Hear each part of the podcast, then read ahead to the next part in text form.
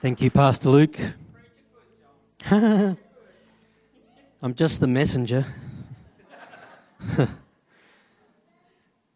it's all from God. Give Him the glory. Amen. I love this church. so good. Uh, who thinks Pastor Luke and Haley doing an amazing job? Amen. So good really uh, stepped up and uh, just feel their real heart, not just for the continuation, I guess, of what Gary and Jane planned into this church, but just a real um, release, uh, an ability for them to run and carry what God's put in their hearts. Um, really good. So thank you, Luke and Haley and our marvelous musicians. so good. Well, it hasn't come easily. it's just one of those messages that, I don't know, I think the enemy just didn't want it to arrive, to be honest.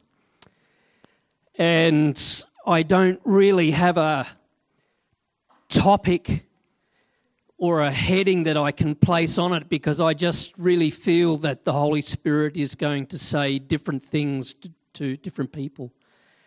And that's important and that's great. And in terms of confirmation, I, I always like to sort of have a confirmation from the Holy Spirit that I've heard right and I'm bringing something that is of the moment. And that confirmation really only came during communion. He's cutting it fine, I tell you.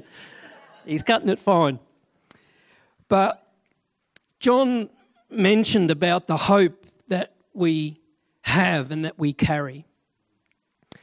And the very unfortunate circumstance of someone losing that hope and going into a depression so serious that the end of their life was their only solution. And the reason that I call it a confirmation is because those battles that he was talking about, we, we know that at the end we, we win. We are victorious, absolutely 100%. But the battles all happen up here in the mind. And so this morning, um, I'm bringing a message from Romans and you will probably be quite familiar with these verses. Um, so let me just uh, read them to you from two different versions. Um, I don't have them on the screen. Um, I tried. Nothing was working. The enemy was just not wanting this message to come out. So uh, let's stop talking about him. Give God the glory. Uh, I did get it to print. so here we go. Uh, it's Romans chapter 12 and verses 1 to 2. Um, the first version that I'm going to read will most likely be a little bit different to what you have with you because it's the New English Bible, which was uh, first published in 1961. But I do like the way it sort of reads and then I will read again the same verses but from the Amplified Bible. So, Paul here is speaking and he says, Therefore, my brothers, I implore you by God's mercy to offer your very selves to Him as a living sacrifice, dedicated and fit for His acceptance the worship offered by mind and heart in your sacrifice. Adapt yourselves no longer to the pattern of this present world, but let your minds be remade and your whole nature thus transformed. Then you will be able to discern the will of God and know what is good acceptable, and perfect. The Amplified expands on it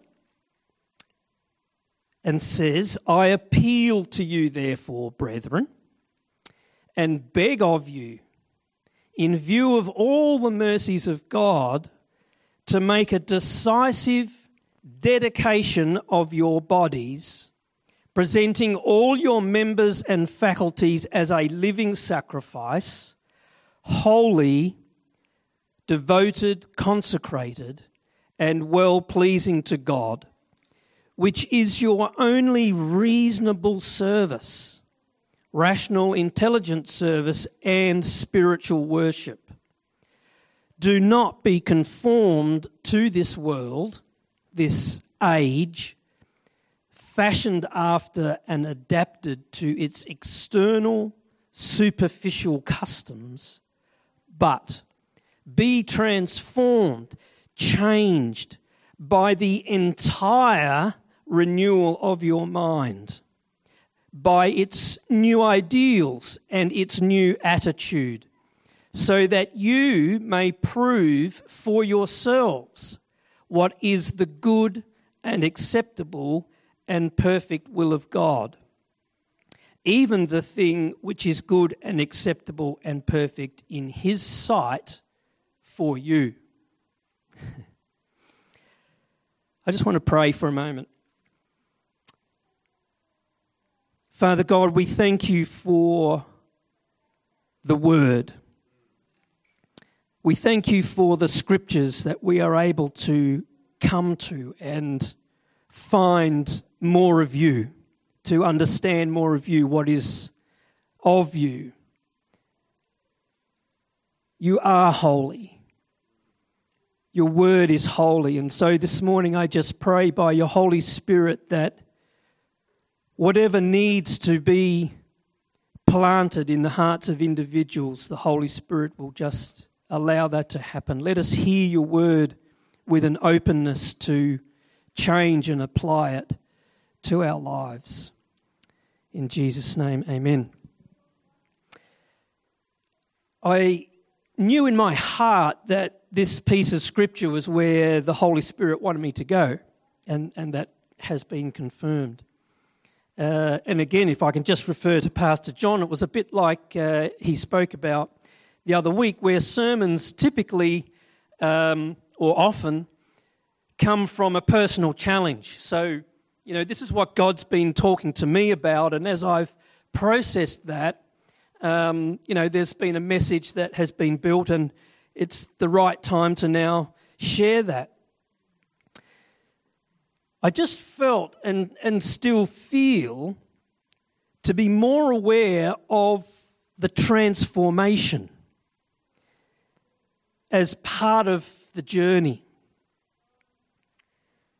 Easter and everything that it contains is so magnificent, and we heard about that last week some really good messages.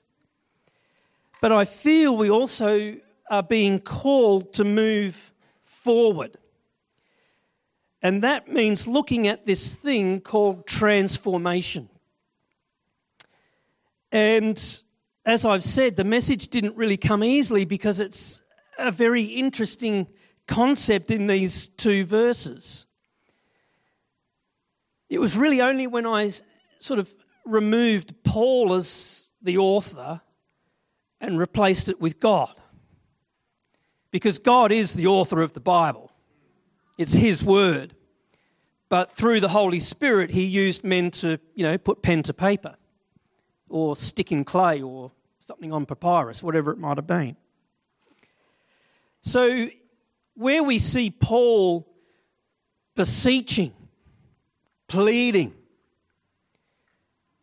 I took that as a call from God, beseeching and pleading that, that we would grasp this, that this was God.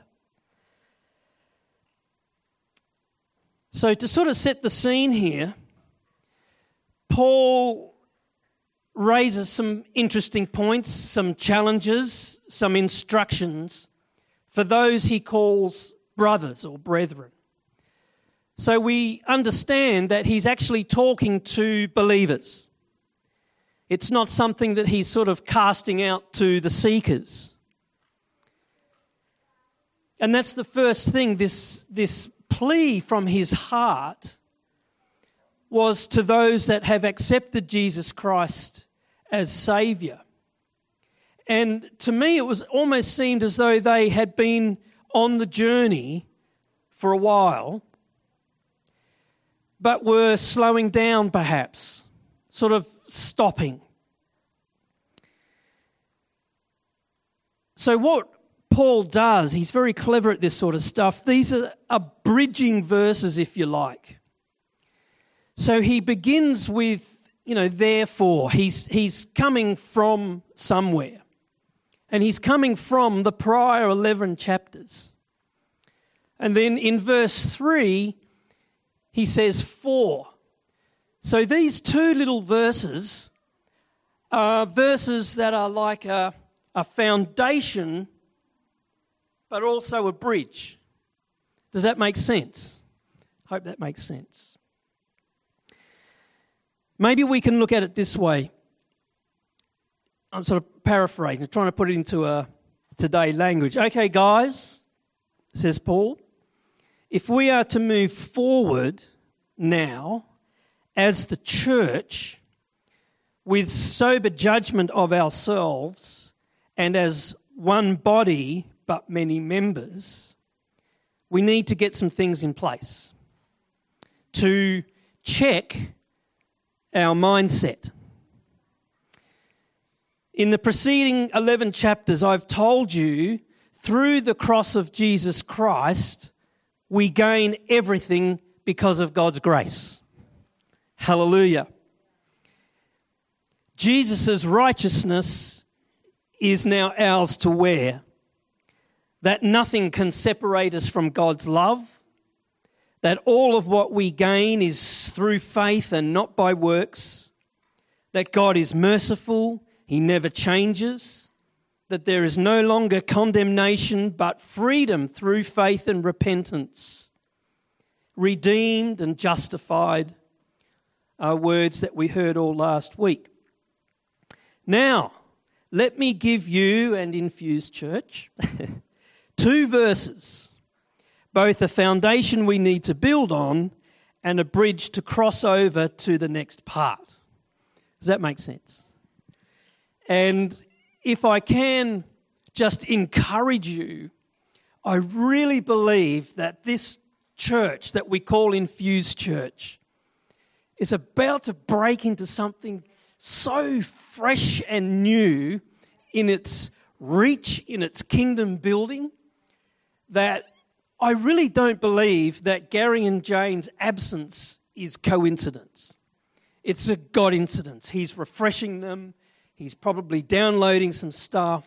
But in the meantime, we're moving forward. We, we're really going to take some big steps, I think. And I just, you know, I just feel that that's what's happening. And as I've said, Luke and Haley and others have done a magnificent job in just steering that ship. So, the first thing that Paul tells us to do in his appeal is to present your bodies as a living sacrifice, as our only reasonable service slash worship, because that's what that word service means. It means in, in an act of worship. I appeal to you, therefore, brethren, and beg of you, in view of all of the mercies of God, chapters 1 to 11, to make a decisive dedication of your bodies, presenting all your members and faculties as a living sacrifice, holy, devoted, consecrated, and well pleasing to God, which is your only reasonable worship. Rational, intelligent, but also spiritual worship. That's from the Amplified.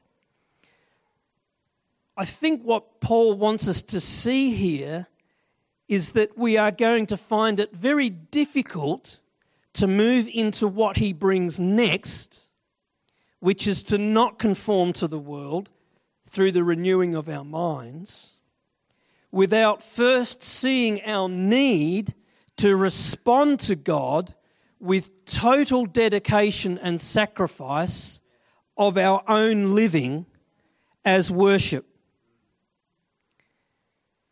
He is very clever like that. Paul, he, he establishes and sets up the next point. you know, Romans is actually still used in law schools in relation on how to build an argument. So instead of launching straight into verse 2, he pleads with us to consider our response in light of the mercies of God. Our response, our only reasonable offering to the mercy that we have been shown, is to make an unwavering commitment to please God with the way we use our bodies and life as an act of service, thanks, and worship. In a decisive, single minded dedication and also completely spiritual worship, we are being asked to not just give God 100% of ourselves, but present ourselves as people who desire holiness because of His mercy. Does that make sense? So, I think what he's trying to encapsulate here is that everything that he is, and everything that his son is, and everything that the Holy Spirit is, is so magnificently merciful that we can only respond by giving our entire lives to him, but lives that now recognize the holiness of that transaction, of what we've been rescued from, all of that, that holiness, and say, In holiness I give this, because I want to be acceptable to you. Now, that's not to say that He won't accept us. Of course, He does. That's kind of the great thing about Him. But remember, He's talking to Christians here, He's talking to believers that I believe myself, have been on the journey for a while. So there's some requirements now to keep yourselves holy and to chase after righteousness. We can't match Jesus' sacrifice or even mirror it with our sacrifice. That's not what he's saying. It's a call to respond to the fact we just didn't deserve to get anything but as we've heard over the Easter weekend and been reminded of, is that we got everything. We were redeemed, bought back, purchased, our debt paid in full, eternal life through repentance, justified. How then can we reasonably say, This is mine?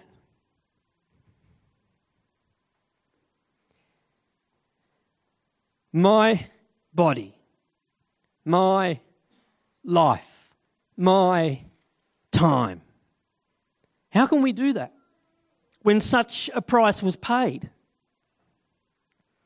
It's challenging stuff, isn't it? My only reasonable worship to Jesus Christ, my Saviour and King, is to make an absolute 100% decisive dedication to consecrate my body my thoughts, my being to Him, but not just me, but a me that desires the godly, desires purity, desires holiness. You know, there are a number of other verses that call us to holy living, and I think for me anyway, I give the flesh way too much room. Saying things like, well, the flesh rose up today. I guess that just makes me human. I'm just keeping it real. I get angry with stupid drivers. Take me as I am. Well, there's grace, I suppose, but that's not the language of a person completely dedicated to pursue righteousness and holiness as an act of service to God. Do you know what I mean? We've got to stop making excuses for the flesh. There's supposed to be a, a change. It's not the language from a transformed nature. So, heeding this plea, which is where the, you know, the point that we enter into verse 2, we're now given a command. Do not conform to this world. It says, Do not be conformed to this world, this age, fashioned after and adapted to its external superficial customs. The dictionary describes conformity as agreement with the prevailing social standard through action or attitude. Interesting, it doesn't say not obeying the law. It just mentions prevailing social standards. It would be fair to say, I think, that the social voice is louder than the legal voice. The social voice is trying to change the law. We live in a time when the world is applying enormous pressure for us to agree with sin. Through prevailing social standards, adapt to or creep around sin. I think it's very important coming out of the plea that Paul made in relation to our giving ourselves to a holy God that we don't confuse social argument with not being sin.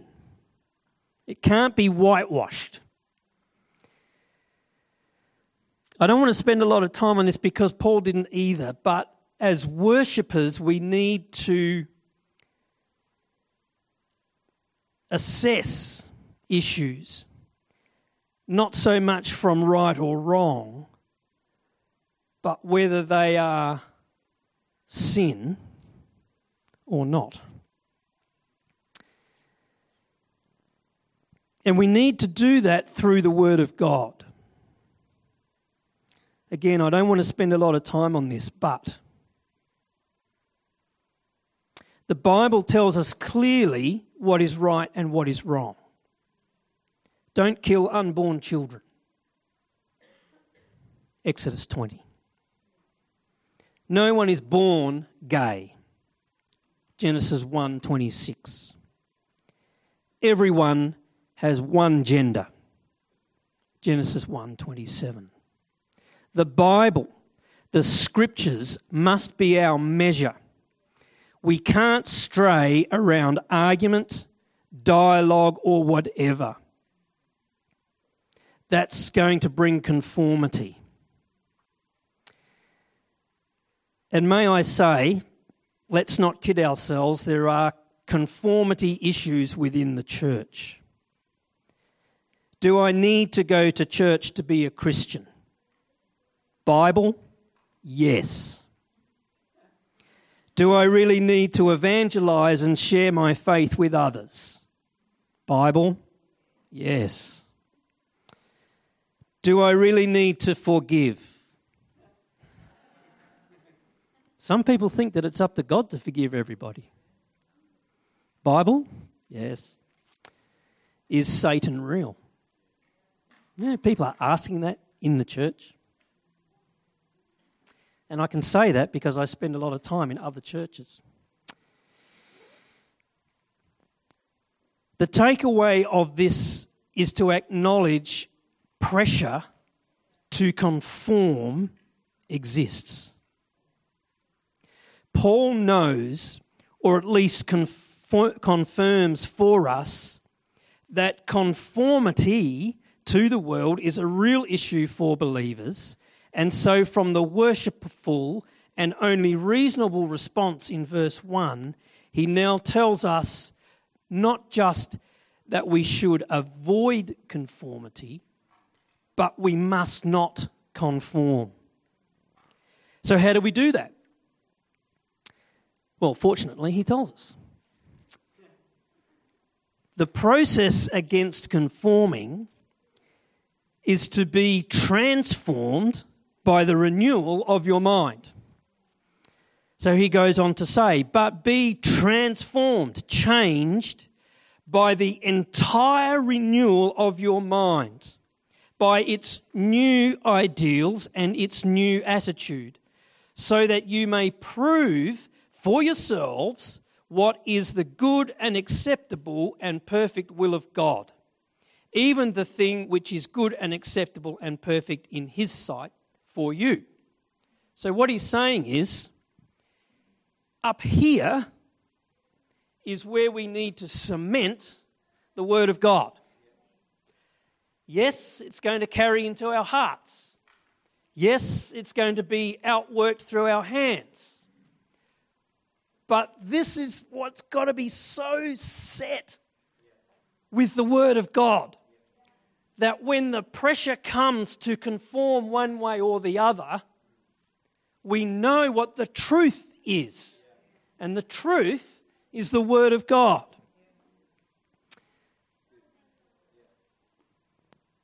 Getting messy up here. OCD's cutting in. The transforming is really where I wanted to go this morning. But we can't just ignore the first part of the plea. In fact, the dedication to present ourselves as a living sacrifice and not conform is a preparation for the renewing of our minds. Does that make sense? Okay, so when we when we really understand that we're involved in a holy matrimony, really, isn't it?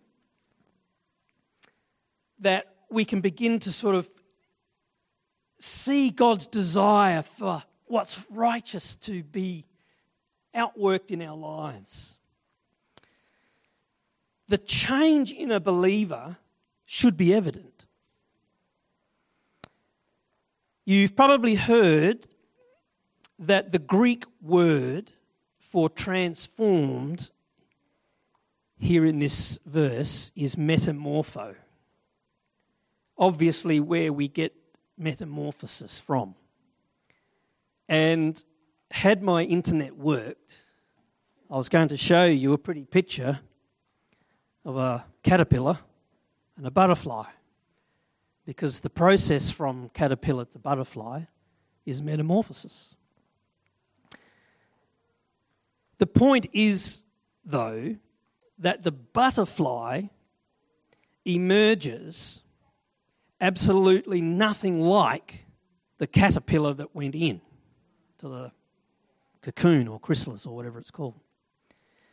I find it absolutely incredible that way back when God was thinking about bugs and creatures and what he was going to create, he would create caterpillars that would make a cocoon and come out a butterfly just so we can understand Romans chapter 12, verse 2. if you think about that, yeah, they shout his glory and wonderfulness, but I reckon he goes, they're not going to get that. What am I going to do? Ah, caterpillars. Right. Even though we become a new creation in Christ Jesus when we are born again, that is not the metamorphosis. Even though we are entirely covered and wear Jesus' own righteousness, that's not the metamorphosis. Even though we gain everything by God's grace, mercy, and love, wow. Who did that? Damien. Get on you, mate. Hmm. Where was I? Even though we become a new creation in Christ Jesus when we're born again, that's not the metamorphosis. I read that. Even though we gain everything by God's grace, mercy, and love in a very simple acceptance of Jesus through faith and repentance, there is still a transformation that needs to take place. See, this is what Paul is saying. In the mind. It's, it's such a powerful area. And there are other scriptures that you know, tell us that this is where the enemy will always attack. But how do we renew our mind? I've heard that some people sort of think of computers as whatever you put in is going to come out. So you put the right program in and it can do amazing things. Ta-da. If you have one like mine and you put rubbish in, you get rubbish out. And I think that's a little bit of what's going on here. What we allow into our minds is going to dictate or process what comes out. So, if we hold on to hope and have that absolutely cemented into our minds, when the pressures and the battles come, we go, Jesus is my hope. I have hope here. You, you're sort of removing doubt. Let me quote to you uh, Charles Swindoll from a sermon he did on Psalm 119. I, I just really feel that it's appropriate. Believers need to get back to the basics. If Psalm 119 says anything, it says we must be willing to consume a steady diet of truth from his book and digest the principles it contains. We need to pore over it, pray over it, read it, study it, memorize sections of it, and meditate upon it. Upon it. Let it saturate your thinking. Let it saturate your thinking. Use it when problems arise. Filter your decisions through it. Don't let a day pass without spending time alone with God, listening to the silent voice of His eloquent word. Nothing enables us to live beyond the grind of life like a daily application of His word. Absolutely nothing. The New English Version puts it this way but let your minds be remade and your whole nature thus transformed. Then you will be able to discern the will of God and to know what is good, acceptable, and perfect. Knowing what is good, acceptable, and perfect is the weapon to be used against conformity. Yeah? It's also where our expectation begins to rise and our faith ignites because we're believing in a God of the impossible and walking with Him. The whole point of renewing our minds is so that we as believers don't just make good decisions, but we make godly decisions. We make judgment against the truth. Our new minds will always elevate Jesus Christ above all other names. Our new minds will embrace the Word of God and seal it forever to be used as often as necessary. Our new minds will always want to put Jesus right into the middle of everything. Right in the middle. Let me close with a couple of examples of a new mind. These are my testimonies. what is sealed into my mind forever and ever is God is always good. when we grasp that, when we really live that out as a concrete fact stored in our mind, then the things we face in trial and proving will always be easier. They will be. Don't doubt that. Don't doubt that. They will. When you capture that the Father is just so in love with you.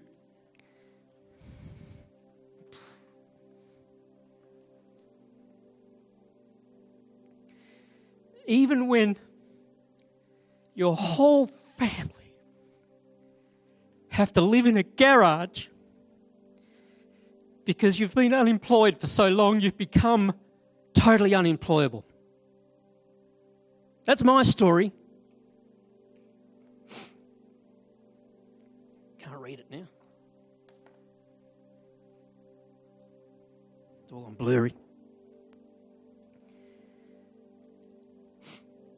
When you capture that the Father is just so in love with you, even when your whole family have to live in a friend's garage because you are long term unemployed and have no other place to go, it hurts.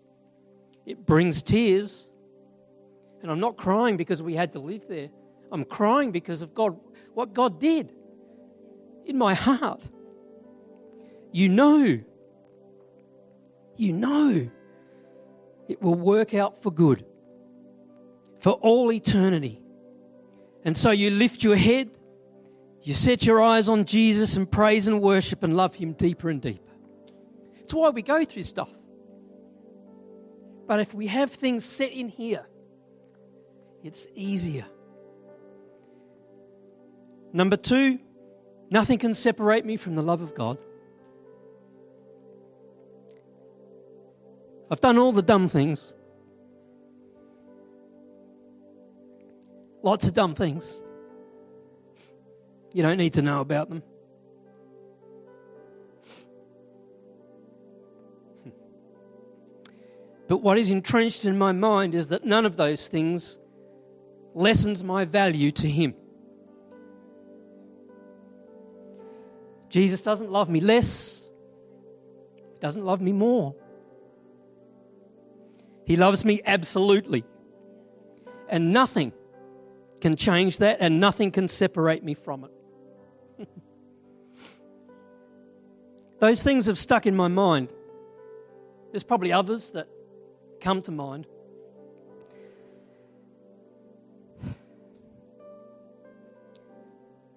So,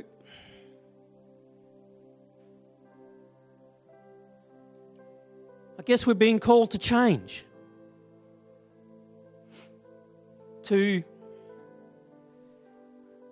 have minds completely set on the truth of God's word. Because the times are a changing. I mean, Christians have always been persecuted. But I don't know, there's just a urgency to it now. I don't know. The enemy knows he's running out of time, I guess. Lots of confusion, lots of things that we have to consider. Voting. Oh.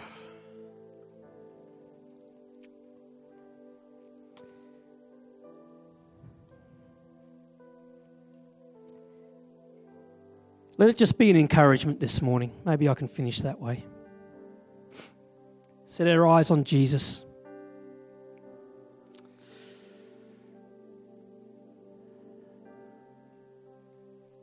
He who started a good work is faithful to finish it. he loves us. He loves us. Let's pursue holiness. Let's read our Bibles. Let's enjoy our Bibles. Let's get the Word of God in here. Someone at work might say something, and you just go, Do you know what? It's not true. We can love them and lead them, all that sort of stuff. Anyway, Lord bless you. and uh, I'll let the guitar man take over.